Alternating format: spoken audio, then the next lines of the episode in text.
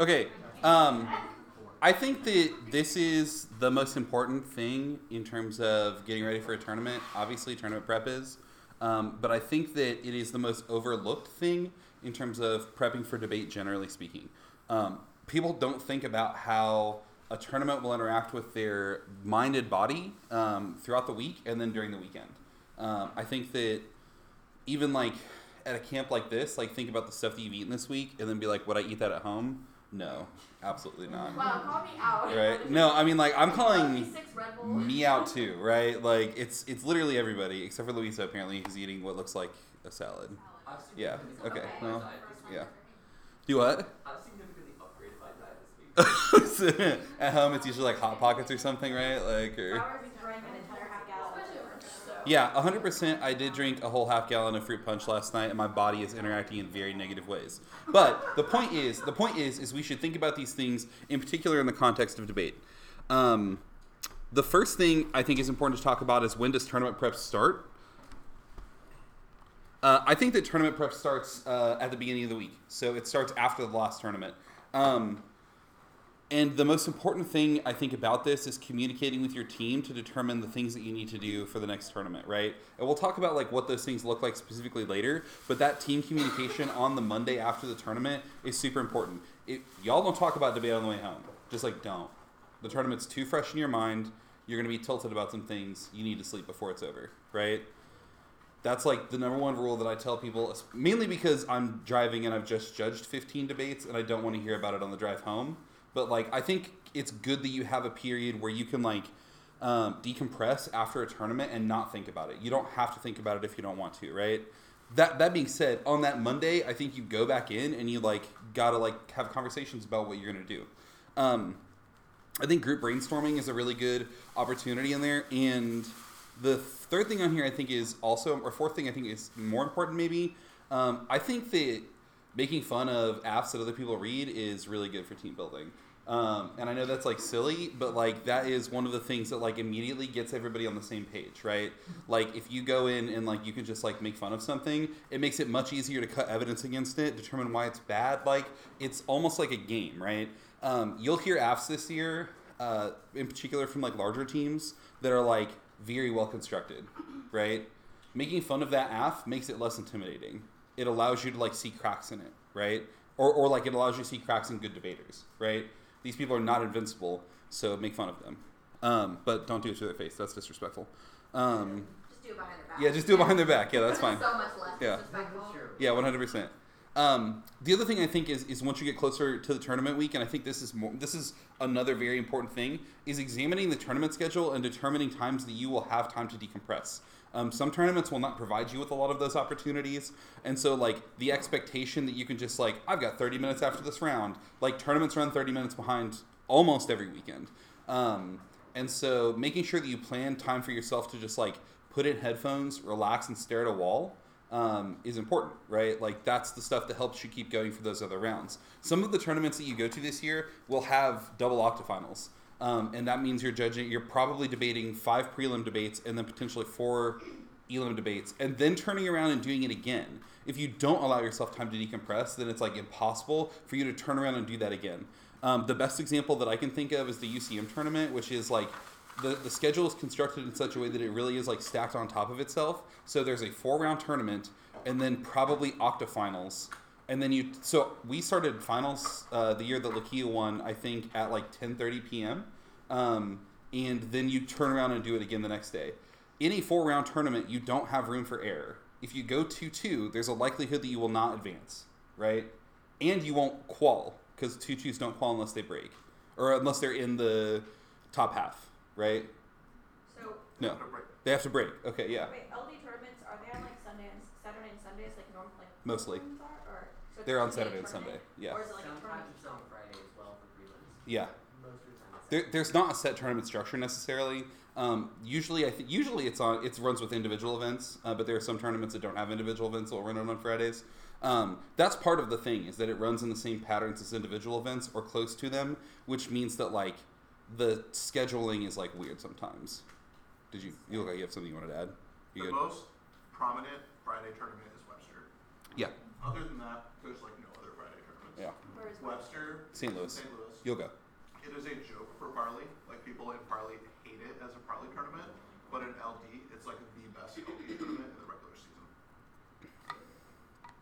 Like far and away the biggest. It offers three divisions, which is really dope. Three Um, divisions and all of them generally break to octos or more. Yeah. Um, and, and Webster, I think, is a really good example of a tournament that you need to like carve out time for yourself. Especially like I don't think that anybody in this room will likely do Parley at Webster, um, but like do what?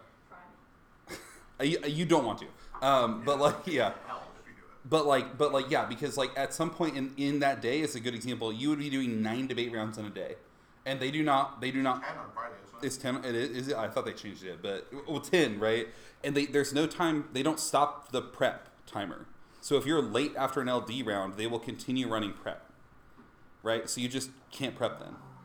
There's Um, no other way they could do it though. that's re- yeah. It's not it's not their fault. It's just the schedule, the way the schedule is built, right? But that's my point. Is that when you look at that schedule, there is no time for you to decompress after rounds. Uh, if you're a smoker, that's I know when I smoked, that was the way that I decompressed, uh, which is not a healthy way to do it. Don't do that. But like that was ways that you like you calmed down after the round. You got yourself ready for another round, right? Um, you have to plan those times, I think, and looking at the schedule beforehand allows you to do that. Um, I think this is for debaters um, one of the most overlooked things in the world. I'm shook that nobody does warm ups really before tournaments anymore. Some people do. I get that.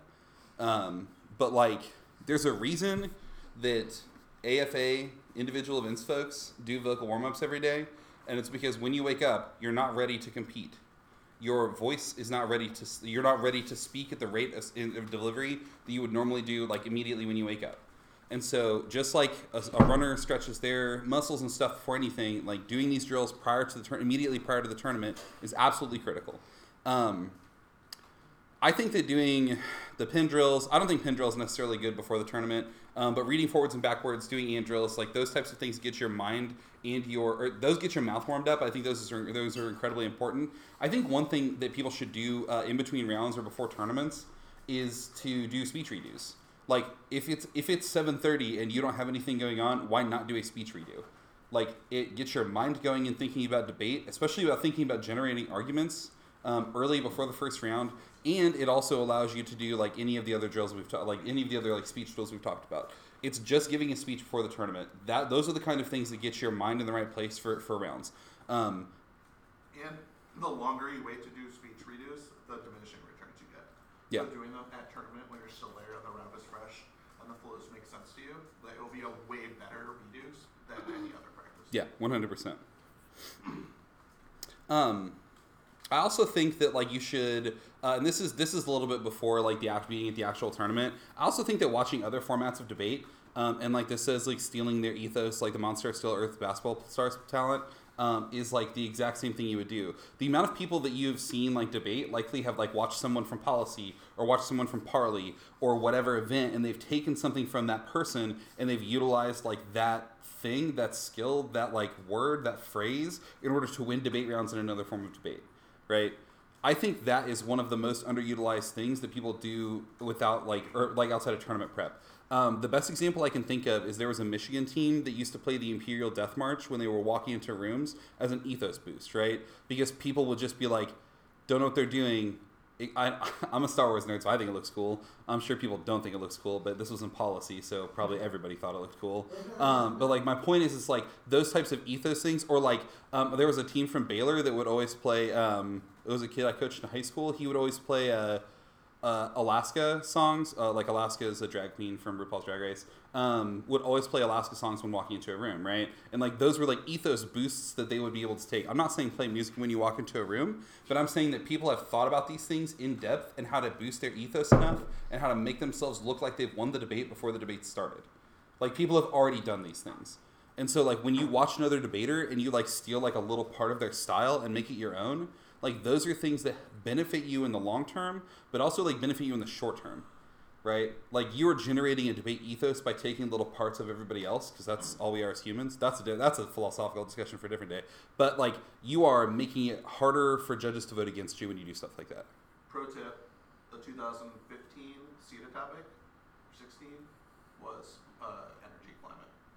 So like watching CEDA rounds online from that year not only will teach you things that policy debaters have said to win high-powered rounds, but they will also be making carded arguments about climate that are relevant to you this year. Absolutely. So it's like double It was benefit. 2012, 2013, that was my knowledge. Was it 2015? 2012, 2013. Yeah, the point is the point is is that like you can learn something from every person, and so like taking some stuff of their taking like part of their style to like generate your own style, I think is really important. Um, I think that NFA is like in a weird place, and I think in a good place in terms of there being. I think it's genuinely true in debate generally that you do not win debate just by being a technical good debater. You just don't, right? If people like to vote for you, it's so much easier to win debates. There have been national championships that have been determined on whether or not somebody likes to vote for you. 100%. No question in my mind. And is that wrong? Probably, right? But like that's why this communi- this is why every debate format is still a persuasive communicative event, even at the highest speeds, right? Like you still have to have like some form of ethos, and that's what helps you with debates. And so generating that from other people, I think, is good and important. Let's talk about the workload, and let's be honest. How many times on Monday have you come in? You said these are all the apps I saw this weekend. You've divvied them up, and as soon as somebody said, "I'll cut that," you in your mind were like, "That's not going to get cut." One hundred percent. That person will not do that. I think that one of the most important things that teams can do is be honest about the workload that they're willing to put into the team, right?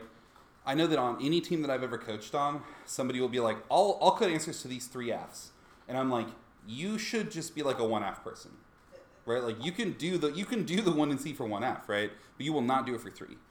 And so like being honest about that workload, I think is important, um, and it's important for like them to also understand that, right? Like not everybody has forty hours a week they can spend on debate, and so like being honest about that is important.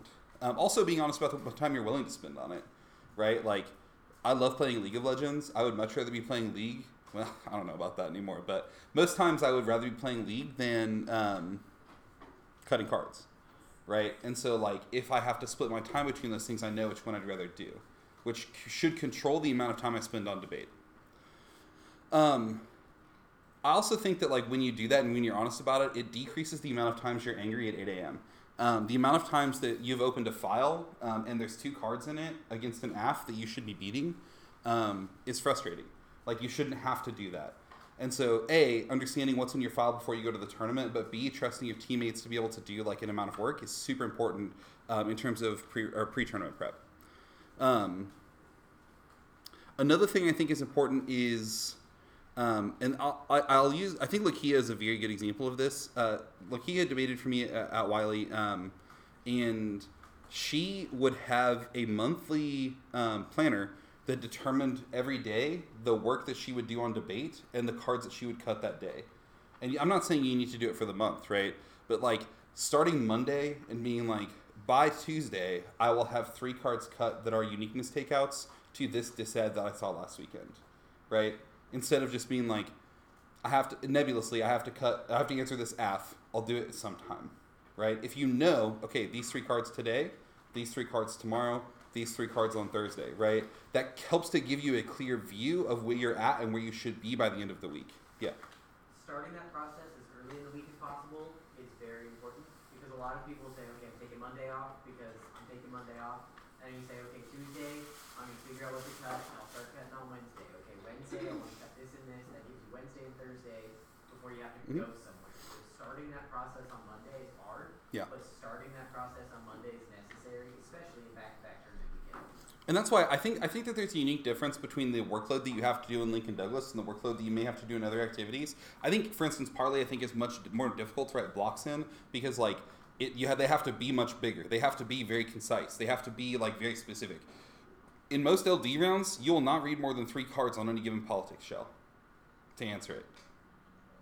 The amount that you have to put into answering something in LD is substantially less because the time is substantially less. It's not that the cards are worse, right? It's just the amount of time you spend answering it is way less.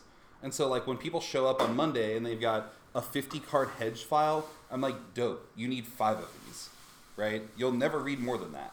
And so, like, I think this is an example of like, work smarter, not harder. You have to understand what you're doing, right? You have to understand what the goal is. And keeping that type of schedule, I think, helps you to keep that goal. Um, That's really important too for uh, mentally gearing yourself up for debating the monolithic teams is. In our activity, some of the best programs are very bad at working smarter instead of harder. Like if you look at like Western Kentucky's files or Mo State's files, they like pride themselves on how big those files are. Yeah. And they're just so large. It's just like that doesn't give them a competitive advantage against you as much as they think. Like you can have much smaller files that are the cards you actually need and actually have time to read, and like that means that they're like they're leaking time advantage that they could have on other teams. Every time I beat a Western Kentucky debater or a debater from like a big school like that that I wasn't didn't feel fully prepared for going into it, and they're like, oh fuck, what are they gonna run against me? And every single time I won is because I read their freaking cards and like in detail was like, that doesn't help them, this doesn't help them, this is a judge that got nothing, and it did like half the time, honestly. Absolutely. Um, I also think that in terms of actually prepping this, I think that you need to do two things. Uh, the first, in terms of the workload, I think Google Docs is really good for this because it doesn't generate uh, extra copies of it when you edit it like a Dropbox document would. Um, but having an Intel list that's on Google Docs that you can all edit, I think is super important. Um, also, I think that each uh, tournament gets its own page, right? So that you can see progressively what people are reading, whether or not they won or lost, or like what what's going on, right? Um, having that Intel sheet that's like really concise helps you to control like the kind of research you know you need to do, um, and the research that's already been done. So like you're not duplicating efforts. The point is, is like Google Docs is really good in terms of managing um, your team and the in the, the assignments that's happening. I also love. Um, I think it's called Asana. Um, you can create projects in this. It's like an app, right? Ooh, an app. I'm old. Um, you can uh, create projects in that, and then people can take them or be assigned them, right? So, like, if you create an Asana, you create a project for your team, then you can create like assignments in that project, and you can get on and be like, um, Emily's like, I want to work on this app, right? And Alan's like, I want to work on this app, and so you can just like take that, and that's yours now, right? Which means you don't even ha- like i understand it's monday you just get back from a debate tournament you probably hate everybody you're on the team with you need a day to decompress without them. Take it right? You don't have to see them in order to divvy up assignments right? Like that process can be done from a distance. And so like that's fine right? That's an easy way for you to resolve that. Um, another thing I think is important is cutting, especially the beginning of the year, cutting stuff that's out of your wheelhouse in terms of uh, prior to tournaments is important. If you are bad at answering criticisms, you should answer a K at the beginning of the year, um, and then have somebody check it, right? Because you have to know how to answer those things. They're not going to go away. The wishing has been done. They're not going to go away, right? KFs are, are not going to go away. And so, like, understanding how to answer those things and being in charge of, like, prepping that strategy is super important in terms of learning how to construct a 1NC in another debate where you might not have the same time to prep for it. Um, I, I remember uh, Kyle uh, Dennis once told me that if you never give the perfect AR or PM, or if you never give the perfect PMR, you'll never know what it looks like, right? And so that's why when you do redos and stuff like that, you just do them constantly over and over and over again. Same thing when you're constructing a 1NC. You never know what the perfect 1NC is until you build it, right? And so like when you're building, you need to build in these 1NC's over and over and over again so you know what the perfect one is. Um, the last thing I think in terms of the workload is generics are important and generics will be super important on this topic because there are about a million different mechanisms to which someone can get to an impact the predictable parts of this topic are the types of energy that are generated and investments, right? And so when you're building files pre-tournament, you need to make sure that those files are up to par and like ready to go. Your generics have to be on point in order for you to like win debates in rounds that you haven't seen apps before. At big tournaments, there's a risk that teams will just like break new apps, and you have to have something to say. And I think that those generics give you a unique opportunity to do that. Um, I kind of talked about uh, Intel. Um, I also think that one, I was never a very good policy debater, um, but I did sometimes cut cards. Not often, but sometimes.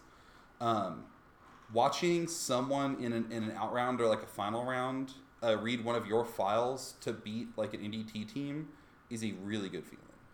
Um, the same thing is true in in LD. I think when you're like when you're watching someone read a file that you've constructed, um, and they beat like the number one seed of the tournament with it, that's a super dope feeling. Um, and so I think that it's important to generate like habits uh, that that contribute to that, right? So putting hits out on other debaters, where you're like, I need somebody to answer this F, I need somebody to answer this because I need to be able to beat it in this elim debate, is important, right? That includes your entire team. It generates like team spirit and also like helps you to prep for the tournament, right? Like it's like a fun thing. It's I don't know if the way that I've worded that sounds like it's fun, um, but like I think that it's good. Um, so having a working spreadsheet of affirmatives and negative strategies people do, um, I think are, are critical for tournament intel. I think that's easily done on Google Docs. I, I think that there's not, I don't think there's like probably a lot, there shouldn't probably be a lot of opinion about that because it's probably just true. Um, but being able to access those things at any point and being able to know what people are reading is important. I know that like there's a habit I think in LD where people will do that for like the first two or three tournaments and then it kind of just all falls apart. Um, that's a problem. Um, the flip side too is I don't trust. Uh, the I don't think that it's possible at this point uh, because it's not not everybody's bought into the process yet, but most people have uh, trust the wiki. Um, and so having actual and people don't update it at the tournament most of the time. And so having that working intel like at the tournament allows you to get ahead of other people. Um, I also think this one's probably more important. There, you need to have a working spreadsheet of judge judges at the tournament. Um, for a couple of reasons. Alex yesterday was it yesterday? Yeah, talked about uh, one of the most or some, I can't I yeah you talked about it, but it's one of the most important things to know about judges is they all lie about what they do, what they like and don't like in debate. Every single person lies about their judging philosophy, whether it's what they can handle in terms of speed, whether it's what they like or what their preferences are. They to some degree lie. Um, that's why um, it's important for you to take down, type out RFDs, um, and have those RFDs like analyzed and put them in this document. Um, you'll know how even if somebody says, "I don't mind conditional arguments," you can I'll vote on conditional arguments, but they have never voted on a or like they've never like voted the conditionality is good, right? You know that's a lie, right? Or even if it's not a lie, like more times than not, it's not true, right? And so keeping track of the way that judges vote, I think, is important in terms of seeing like their preferences that they are maybe not aware of, right? That allows you to, to like construct one and C's or, or one ACs that are most efficient in terms of winning that judge, right? I think that Shanna was a really good example that was brought up yesterday, where like people are like, Shanna won't vote for moral obligations, but if you don't say the word moral obligation, she doesn't have a problem with ethics arguments. Right? You're just you're making an argument about moral obligations. She just doesn't like that phrase. So don't make that phrase. Right? So like you would not know that because that's like not a thing a judge would tell you. Right? I think that those things are, are particularly important in terms of constructing that strategy.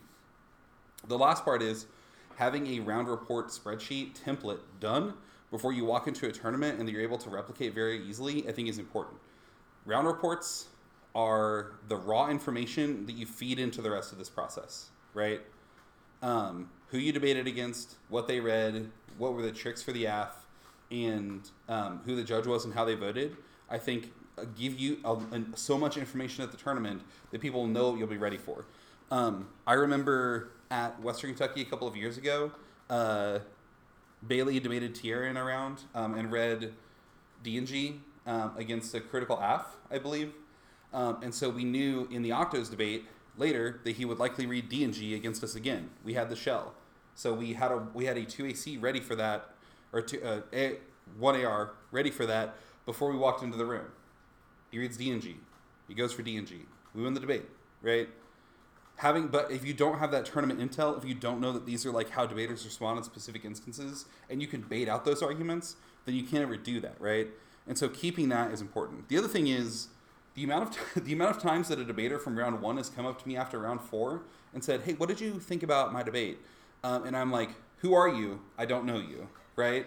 Um, is wild because like you just as debaters tend to forget things like after they happen. As a judge i forget things after it happens um, and so I think that maintaining this spreadsheet allows you to not forget that and allows you to have a way more clear memory. Like John said earlier about doing redos, is like the further you get away from that, the less real it becomes. The same thing is true with Intel. If you wait till Monday to report the apps you saw based on flows that you made during your round, you will not have an accurate report of that. You will have missed something, right? fill that out while the judge is making while the judge is like typing out their RFD or whatever, right? Yeah. Three things. Not that like you covered a lot of this stuff too. It's just like slight tweaks on it. Is one the last thing you talked about? You also have speech docs, and if you organize and save those speech docs, it helps you get super clear versions of the intel after the tournament or during the tournament. And if you have like on our team, we have a format for how you have to save the speech doc.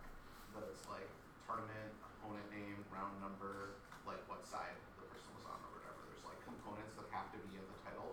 So then like at a glance it's easier for people to find the speech doc that they need for that like debater they're debating. Um, so that's like one thing that helps you with the intel a lot. Can I on that real quick? I think another thing that you can do in that instance is like having the speech docs valuable, but also like you can edit their speech doc, type how they use those those, those pieces of evidence in the AR so that you know what their strat is, right? If you're relying on speech docs, download them after the end of the round as soon as you can. Some schools are starting to remove documents from speech drops after speech drop rounds are done. So don't Shady. don't wait until Monday to try to download the files you saw on Friday. Download them after the round. Um, your spreadsheet for the like Intel too. Your David's right that you should not rely on the paperless site for LD. So for those of you who don't know, nfald.paperlessdebate.com is the case list for LD, um, and you can't rely on that because people don't update it as regularly as they should. But there's no reason why you can't hyperlink the debaters in your spreadsheet to their paperless page. So like in your Google Drive like spreadsheet, you can just like click on the name of your person. You like you maybe you have no intel yet, right? But if that person's hyperlinked in your spreadsheet, you can at least check paperless and see what they read before, and do so extremely quickly when you're like in a time press to go to your round. It's like right there, click into there, and they're in their thing. So that's like another like quality of life improvement that you can make to the spreadsheets to super help you. Um, and then the final thing that we did that we haven't like capitalized on it yet because last year was the first year we did it and I wanted to wait till we have enough data. But we have like a Google form that the debaters have to read their ballots on our team and then input into the Google form the judge that it was, the side they were, the opponent, the speaker points that they got for the round, and then they have to code their RFD. So there's like drop down menus, like if the negative one, what was the RFD? And there's like eight choices or whatever where I've like coded the most eight obvious like RFDs that a judge could give. And then the same thing exists for the apps, which is like a drop down menu, you click on that. Um, and so now I have this like massive amount of data from a Google form input as like the students on the team kept doing that. And for us, it's super relevant because we debate six tournaments in a conference where the teams are the same at every tournament. And so seeing the judges that often and getting longitudinal data on how they judge like is extra helpful for us. So maybe it's not worth the effort on a team that doesn't see the same judges all the time. Um, but it was just an easy way. Like you can do it on their phone because it's a Google form that sizes for a phone really well, or they can do it on their computer and it's just like a link, a bookmark they go to and they look through their ballots. It also forces you to read your ballots with a critical lens, trying to code the decision. Like which of these descriptions of the decision applies best to like the debate the debate round that's on this ballot, and like it really helps you do that. So there's lots of ways to do round reports, and trying to be innovative and technologically advanced helps you. Like there's lots of ways to improve the process and to make it as slick as possible um, to do that. And I'm happy to like share the form with people if they like want to know like how to adjust it for their team or whatever. Like I can share share it with you.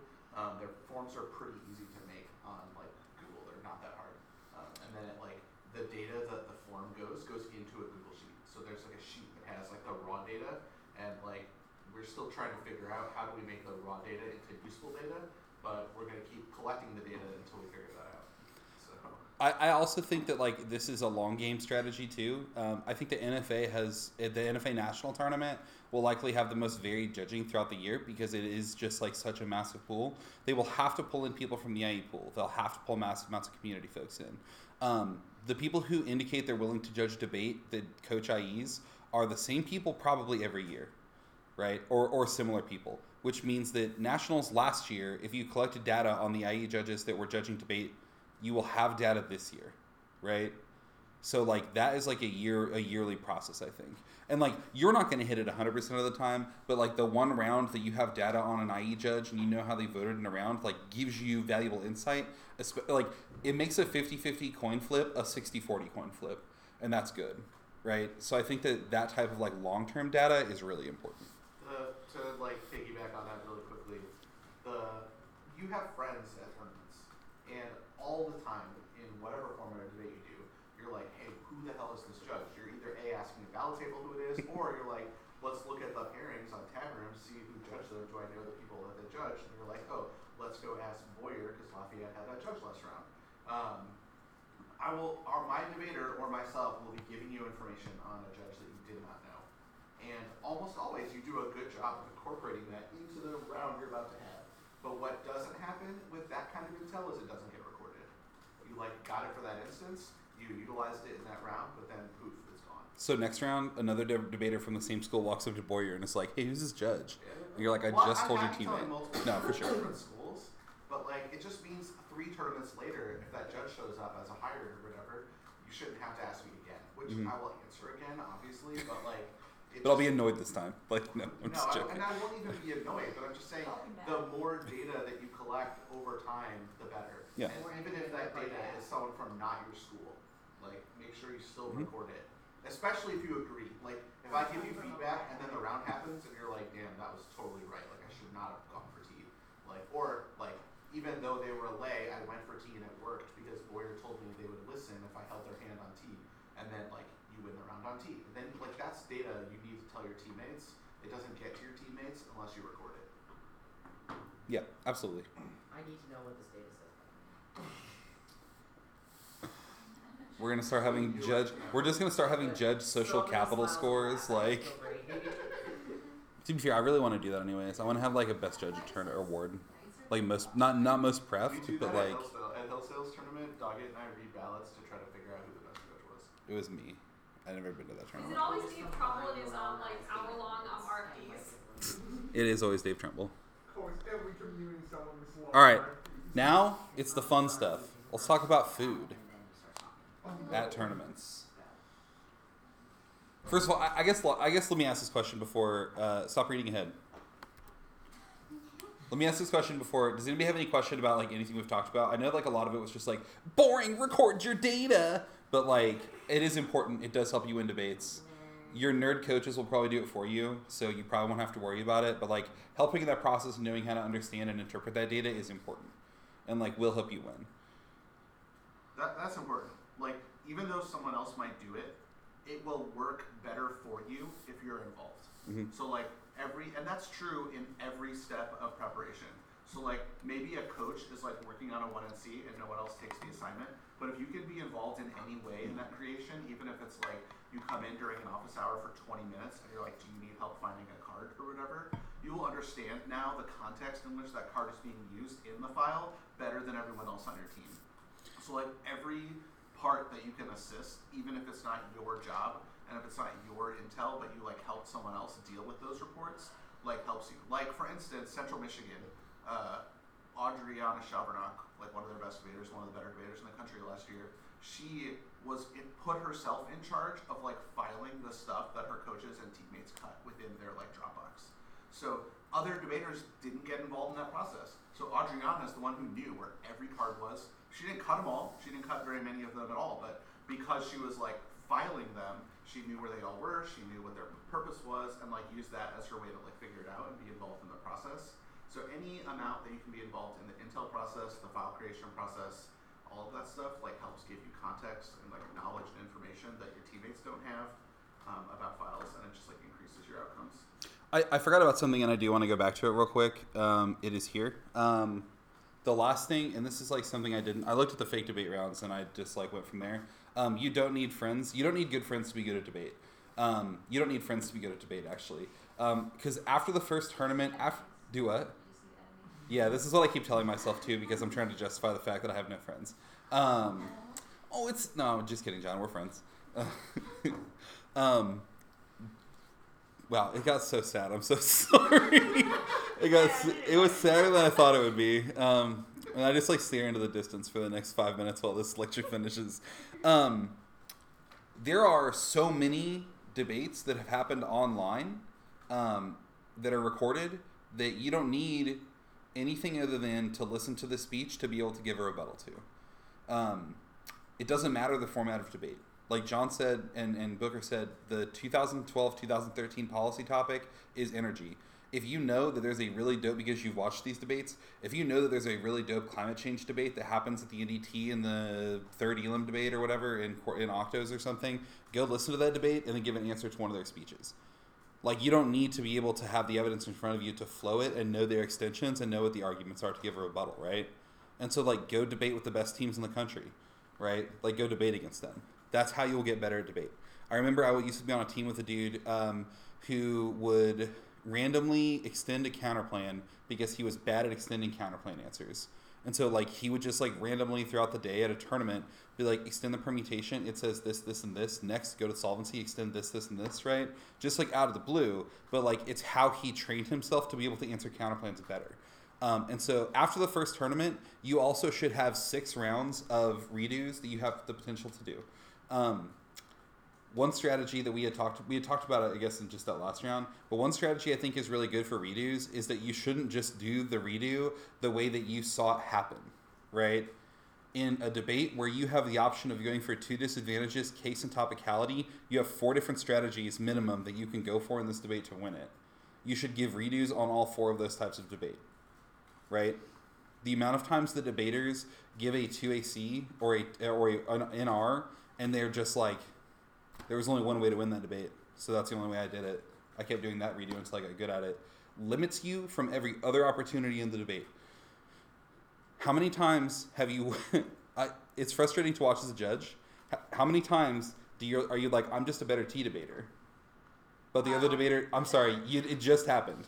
Like I'm a better I'm not gonna I want, that's that I'm a better T debater, but they only have an like two answers on the counter plan right? So you don't go for the counterplan because you're better at T, right? Well, they spent two minutes answering T and 10 seconds answering the counterplan. You should go for the counterplan, right? Th- this happens every single year at least four times in rounds that I watch. That doesn't include everybody else, right? There are smarter strategies, and if you don't take time to go for all of them, to explore every opportunity, then you can never like fully fill it out. I always have this thing um, that I started saying at Wiley, and it is that I think the debate is like a. Fl- I think that life is like a flowchart, to be fair, but I think debate in particular is like a flowchart. Is like if this happens, here's a good example. If they don't say topical version of the aff when they're negative reading topicality, it's an easy win. If they do say it, and if they if if the aff concedes it, I'm going for T, right? That's just the flowchart. If they concede topical version of the aff, I'm going for T. If they concede a link on a disad, I'm going for the disad right? Unless it's impact turned, right? I think there are flowchart ways you can determine whether or not you go for arguments, but you will not know what that flowchart looks like unless you have gone for that argument before, right? Does that make sense?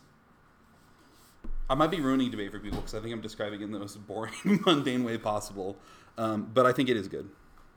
What happens, I think, the most often with that is that people will get um, will be given like strats by their coaches that they did not write, or maybe they did write it, but like they'll have a strat, Oof. and it's the strat.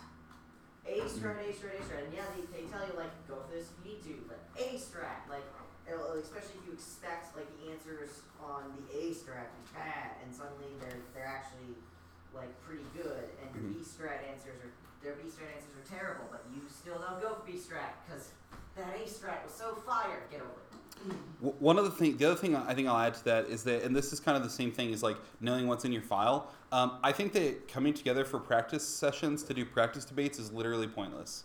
Um, y'all debate each other enough, I would guess, and you know each other, and so you're not learning anything from those debates other than how to beat somebody that you'll literally never debate. Um, debating, doing redos is valuable, right? If it's Thursday and y'all have practice on Thursday, you should have a conversation about the cards that you cut prior to the tournament right? So you have to know what's in those files. Um, the other thing that goes along with this is you should not cut stuff for the way that you answer um, affs, right? You should cut stuff for the way that your team collectively could answer something. Uh, a really good example of that is um, when I was at Wiley two years ago. Andre uh, was a, one of the debaters that we had. Probably not a K debater. I think it's safe to say he would not have read the K. Um, he was like not a traditional debater, certainly, but like he was just not interested in reading the K. Um, the other debaters on the team that year, very interested in reading K, in particular like identity politics. Uh, I think that that year they read Black feminist ontology in nearly every debate. Not nearly every debate, but several debates. Um, those are those debate styles are not a, a single 1NC, right? Like that's multiple 1NC's. And so if if Lakia got into a debate against somebody and she had to rely on Andre's one in C that was just like a politics shell, that's bad, right? Like you have limited the way that your partner or your other debaters can view the world. Um, cut stuff the way that the entire team can read it, and that gives you the most opportunity to win. Let's talk about food. Stop drinking soda. It kills your lung capacity. It also coats your throat in sugar. And it gives you really bad tummy aches, which I'm telling you from experience right now after drinking all that sugar last night. It's not ideal at all. Okay? Um, this is a joke, but it's also true. Um, I think that most people, when they get to tournaments, are caffeine starved and like need energy, like Red Bull or coffee or whatever it might be. That stuff is not good for you. I'm s- Not only. No, no, no, he's Came pointing- that's- for a good time. Yeah, I literally, and he keeps like literally pointing at me. yeah, That it's right you there, doing it I'm now. already eating habit. It's you're the yeah you're the only one. No, but I mean, every every debater, every single debater has these habits, right? Where they're just like unhealthy because debate as an activity and the tournaments we've constructed lend themselves to being unhealthy. The fact that we have tournaments that we have zero downtime for require you to drink six Red Bulls a day. They do. If you want to if you want to be alive for finals, you have to drink six Red Bulls. And then you've got to cut 4 hours worth of updates after that. You might need six more Red Bulls, right? Like that's my point is that like these tournaments are incredibly unhealthy, and so identifying ways that you can cut down on that kind of stuff and that impact, I think is important. Um, one of those ways I think is planning out where you want to eat before the tournament starts. Uh, the amount of times that and coaches probably can speak to this. Get into a van. What do y'all want to eat? I don't know. I don't care. Right? I'm going to McDonald's then because it's right there, and I want to go back to the hotel and go to sleep. And I don't care about my body or my health. Right? Who's hungry when they just when they went like two four even three three that day, or they're or they need to win their next two rounds to break or something? Yeah. Knowing knowing that there is a healthier option or at least like a different option that exists, I think allows you to not have to just sit at McDonald's every night. Right? It allows you to not have to like drink soda or eat like really salt salt covered fries. I mean, I love that stuff. I'm getting hungry actually just thinking about it. But my point is is it shouldn't be your only option, right? Like at tournaments you should get at least like one decent meal that you're happy with. That you don't like leave afterwards and you're like, I hate everything. Right? Like you should have those opportunities. Um, and doing research on the place you're about to go to, I think is important in terms of accomplishing that. Uh, this is not about meals, but I think this is important too, and I forgot about it. I was gonna make a joke about it earlier after we walked to the Wawas and then walked back in the rain. Is you should check the freaking weather of wherever you're going. Um, like, My coach Dave, um, every email before the tournament, he sends us the weather. yeah, for sure. Not every coach is gonna be that like saint-like, but like just check. It's on your phone, right? Like just check it. Um, I I think the nationals, the year that it was in, uh, where was that when it was in Wisconsin last? Oshkosh, Eau Claire. Yeah, it was in one of those. Well, it's in what? It's in White Whitewater. Yeah. So I mean, like we drove from Marshall, Texas, to Wisconsin. It was uh, it was a change of temperature, pretty substantially. But like we knew that going into it, and so do yeah, we knew that going into it, and so like we came prepared, right? My point is, is like teams showed up to that tournament not prepared with like not a coat, right? Our novice was wearing shorts, and I thought he was just being that guy. Oh no. He just like didn't know, right? Yeah. Or like uh, when when Pi Kappa Delta was at Tennessee State, I was like, it's gonna be in Tennessee. It's gonna be it's gonna be eighty. And then I showed up and it was like, oh, it's forty, and I have no coat. I don't even have a hoodie, right? I have short sleeves and jorts. That's it. And so like, and so like I like had to go to spend fifty dollars on a hoodie at the Tennessee State store, and that wasn't even open until the third day of the tournament, right? So like, It's like me buying a sixty dollar hoodie at an airport. right? Like the, the point is is like you have to be aware. You have to be aware of what you're walking yourself into. Um, yeah. There's a concomitant benefit to planning out meals and figuring out the weather, and that is there's like a psychological phenomenon, and this is also stolen from a camp lecture that I've watched from high school camps, that called decision fatigue, which is like a very real thing. You can your brain can only process like X amount of decisions a day, and if you debate is highly decision dependent, right? Like you are racking up decisions faster than almost any human being at that point, like when you're at a debate tournament. And so any decision that you can take out of your hands, like the guy giving the lecture, I think it actually is Batterman again, goes almost to an extreme where he's like, have a standing order for every restaurant. So like as soon as the coach is like, we're going to Panera, you're just like, boom, I know exactly what I'm getting. And that's just like a decision you don't have to make. And it's just like another way that like if you take you want to control the things that you need to make decisions on as much as possible and the things that you don't need to make decisions on, like what you're going to wear each day based on the weather, what kind of restaurants that the team is going to go to uh, during the tournament. All of that stuff is ways to like reduce decision fatigue so you can focus on the decisions that matter for your outcomes. And this is something that maybe is like a little too like micromanaging, but if you pick certain tournaments that you do it for, that could be a place where you're like, I put all this extra effort to make decisions before nationals, so that at nationals I can focus on my debate assignments, my rounds that I'm having, and like other stuff, and not have to think about like where I'm gonna go, when I'm gonna eat, like what the weather's like. And so just like pick tournaments where you do your best to reduce decision decision fatigue, and meals is a place where you can make a ton of headway. And that's why when you get into the band at the end of the tournament, even the most type A personalities are like, I don't know where we should eat. Like people are just wrecked. Like, and it's not just like exhaustion; it is also something called decision, decision fatigue, which is like a very real thing. McKinley University um, has a Dropbox file in their that the team shares where they say these are the five restaurants we eat at at tournaments, and then everybody puts the order that they want, not just to save time that way, but also because more often than not they'll have a judge or a coach that's off just before the lunch break that can order food for you. So having those decisions made ahead of time can get you food when you won't get food otherwise Logistically, because of it's how helpful too. tight the Mhm. schedule is. Doesn't Cameron do something like that too? Uh, no, we just had services, right? If we're moving on from meals after this, support those things. One time at the Gorlok, we all literally the entire uh, John Carroll. It was there was we had two speechies. Were you at the Gorlok, Deb? I don't, know. I'm not sure if you were. No, but it was it, Zach and two speechies and um, Noel and myself, and we straight up just didn't fucking eat during this long ass break because we had no idea what we wanted. We couldn't pick. By the time we got ourselves together, it, it we somebody needed to go. We did. We just went a whole day like didn't eat anything substantive because that was also like the day that everything on Webster's campus specifically was closed. Like it was the stupidest thing. Um, and the only other thing that we didn't mention yet that I feel definitely water. Water, Oh, yeah. water, water. If you have, if you need, if you want caffeine and you haven't had water yet, drink water. I do that. I work at Starbucks. I get free caffeine. I can have as much caffeine as I want the entire time I'm working. And if I and just whenever I find a chance to sit, I but I made a rule for myself before I would get a drink. I would get like the biggest glass of water that we offer in the store, and I would drink that first. And by the time I'm done with it, I don't need anywhere near as much caffeine. I, uh, if I need any much at all, and like caffeine dehydrates you. If you ha- if you if it's been a bit since you've had water, to have more water in before you have your next caffeine. Like, water. Get a water bottle. Yeah. Caffeine works better and faster when you're hydrated too. Yeah. So. That I'll, I'll go with that one.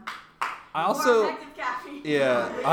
Red I, Bull, but better. You know when you wake up in the morning feeling like crap and you're like, I didn't even do anything. I didn't eat anything bad. I didn't have any alcohol. Why do I feel like almost kind of hungover? It's because you're dehydrated and that's what a hangover is. Is because it's just being dehydrated. You're Um, dehydrated, drink water. One, one of the things that we, I have two things to add to this. One of the things that, or one of them is, I'll I'll start with this one because I think it's scheduling wise. Um, it's a lot. Oh no, I'll start with the caffeine stuff. That's more important. Um, one of the, we we uh, the most one of the most valuable things that happened last year is that we had an article shared in our group that was like five healthy tips for drinking caffeine. Um, and the most valuable thing that I learned from it is you do not drink caffeine when you're waking up. That's the thing that people mess up because your body naturally will wake itself up. Right? You should drink caffeine when you're tired, and that's it. That's when I What wake if up. you're tired when you Well, no, that's my point. Is you have to give yourself body time to wake. You have to give your body time to wake up because like it will, right? So it's like you're just like speeding the process up and then You hurting it later. Replace the body function. Yeah. You take the caffeine when your body's done all it can do, Mhm. and now it needs a boost. Yeah, which means like probably you're drinking caffeine at like 10 a.m., not at 6 a.m. You know what else helps Right. you wake up in the morning and get ready? Water. Yeah, water, very good for you. Coffee. Jumping jacks, push-ups. Sorry, Double D. I gotta do my jumping jacks before. You know you'd be down. Yeah, 100. percent no, so Double D um, does what is it called? Dynamic meditation. Dynamic med. You know from have you ever seen the Wild Wild West, the Colt or Wild Wild Country, the Colt video? He stole it from yeah. that. So this It's cult fucking does like this insane meditation where they like Yell, they like jump, up and down, heavy and like breathe. breathe really heavily to the point We where they it sound like monkeys, like like I doing and eyeing. And don't then, wanna like, do You that. lay down on the floor and get your heartbeat down, and then you get back up and you just scream. And that's what Washburn's prep So basically, like. don't stay in the same hotel as Washburn. Is what No, I'm no, no, hearing. no. Like, This We do doesn't this in happen prep. in the hotels. This happens before prep. So I'm. So wait, no. So you blend in at IE tournaments then. This is gonna be fine. Okay, yeah. People will just be like vocal warm ups, no big deal. Um, the last thing is I think incredibly important. And uh, Booker, you brought up uh, the Webster tournament, and again, this is no fault of their own. Um, but the schedule at the Webster tournament is so stacked on top of each other. If you're doing two forms of debate, you will miss a meal. Um, and the problem with this tournament is that it is built on top of each other, and they force you to take their food. Um, and so your coach will be like, "Well, you've got cold, you've got cold Imo's pizza and some ravioli if you want that, At right?" least they have food. Yeah, no, I'm yeah. Again, they have it. They have it. The schedule means they have to provide it. It's not good ice cold. But but if you eat it, but likely you'll be eating it an hour after it's been put out because like you're rushing around and you're doing stuff, right? If you do both. If you do both formats of debate, if you don't, you're probably fine, right? Yeah, or if you do IEs, right? My point is, is like you should come prepared with a backup if you don't like cold pizza, right? Like you know, you can look at the schedule and talk to your teammates and talk to your coach and predict when these things are going to happen. Get a really high cal- calorie stack so that you have energy in the afternoon, right? Like bring some hummus. Can can you? Yeah, yeah. Hummus is really good. Hummus, carrots, peppers, anything. Yeah, like those types. Of, just they're beans. Like just give them a try. um, Taco Feel Bell. the bananas are also Yeah. super high in potassium. yeah, abs- well, absolutely. I don't, I don't know what it is about bananas. They're just like wow. Yeah. I, I It was rely so it was really funny. Um, uh, my partner had to go to the emergency room, and the doctor was like, "Just eat a couple bananas and go home." Um, that was not the problem, but I mean, like, yeah, it's like that's actually like what people think a lot of times. But my point is, is you should eat something that will get you through the day, or at least get you to your next meal, or like get you to your next free time that you can actually eat something. And so planning for those things, I think, is important, right? Um, but you so you have to know the tournament schedule beforehand. Talk to your coaches, and if your coach is like, "Don't worry about it," most of that stuff's posted online anyways. So it's either on Speechwire or Joy of Tournaments or Tab Room, so you'll have access to those things if you want to look at it, right? Like make plans for yourself. Don't wait and let somebody else do it for you, or else you'll end up hungry, and and then you make poor choices at McDonald's. Or points, Slash or game choices in round, which is worse. Or yeah, or poor choices. In, I don't know. Have you ever like have you have you eaten a twenty piece McNugget before? Like that's a poor choice, right? Not Yeah. And like I'm gonna be end honest. of Catnats my junior year. yeah. Wait, that's Never the timeout. Much love. Time out, time out. Nobody, wait, nobody has ever eaten a 20 piece chicken nugget in here before? Not since Booker. junior year after Catnats. That was a mistake. So one Telling person. Me nobody's ever drank a gallon fruit punch at 10 o'clock at night, huh? Nobody's done that? What? Just Yeah, seems thank you. John. I was was so, like, uh, I was so thirsty. During a debate? Yeah. Wait, nobody what? Like smoke during debate. Yeah. That's policy debate. You gotta, you got a smoke break during the one AR. Um, the last one is relax. Eat a whole bo- back box or bag of- Relax. Yep. Everybody needs to relax. Meditation, we do that. Yeah. Um. Oh, this, this yeah, this is where my drink water thing was. So drink water, stop smoking, go to sleep at a reasonable time. Um, I promise you, this is the same thing with test prep. Um, and I think that I think that people probably still preach this is like if you stay up all night uh, cramming for a test, you will not do any better than if you go to sleep at, ni- at 9 p.m. or 10, 10 p.m. Whenever is a reasonable bedtime for you, right? You just don't do better. Um, so having that extra amount of sleep is like so valuable. In particular, at debate tournaments is valuable because debate is not a sprint; it is a marathon. Especially swing tournaments, right? Tournaments where you have to stay up till midnight doing something, cutting cards. You're not going to be as competitive, right? You're just not going to. Um, so sleep is super important, and good sleep is super important. Um, I think that one of the things that talking to coaches about that's super important is knowing who you're rooming with uh, before the tournament and making sure those people are conducive to the way that you sleep and the way that you operate at tournaments. Um, that's generated some conflict already. I guess you need to talk to Louisa. um, but like, you know what I mean? Like, know, knowing that the people that you're rooming with are willing to like go to bed at 11 or at least like turn the lights off and shut up at 11 so you can go to bed is like valuable right? Like knowing that knowing that that's like something you don't have to generate conflict about is valuable. This is like john said earlier th- these are decisions that you don't have to make now right? That they're just like the way that the things will be and that's fine. And so like being aware of them and being cognizant of how to make those things happen i think is important. Um, meditation is has I've seen work for some people in debates. I know that we had a debater when I coached at Jewell that had like really really high anxiety after rounds, and so they would just take uh, their app. I think they had the mindfulness app. Um, they would take it five minutes, meditate, and be ready for the next round.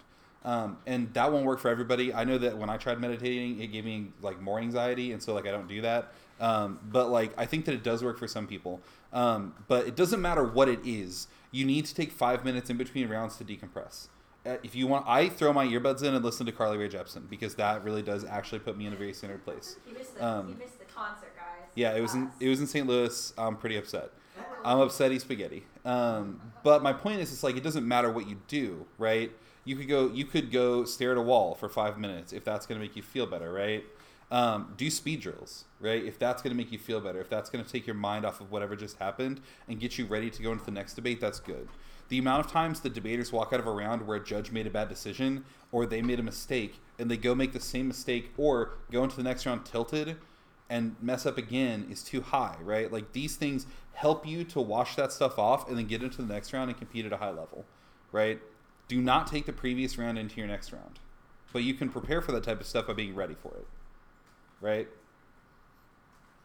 Does anybody have any questions? This, this is like very simple, I think. It's just do the thing that centers you, right? And if you don't know what that is, then like if you don't know what the thing is, then like take time to find out, right? Like take time to, to find out what makes you feel good and like takes your mind off things, right? Does that make sense?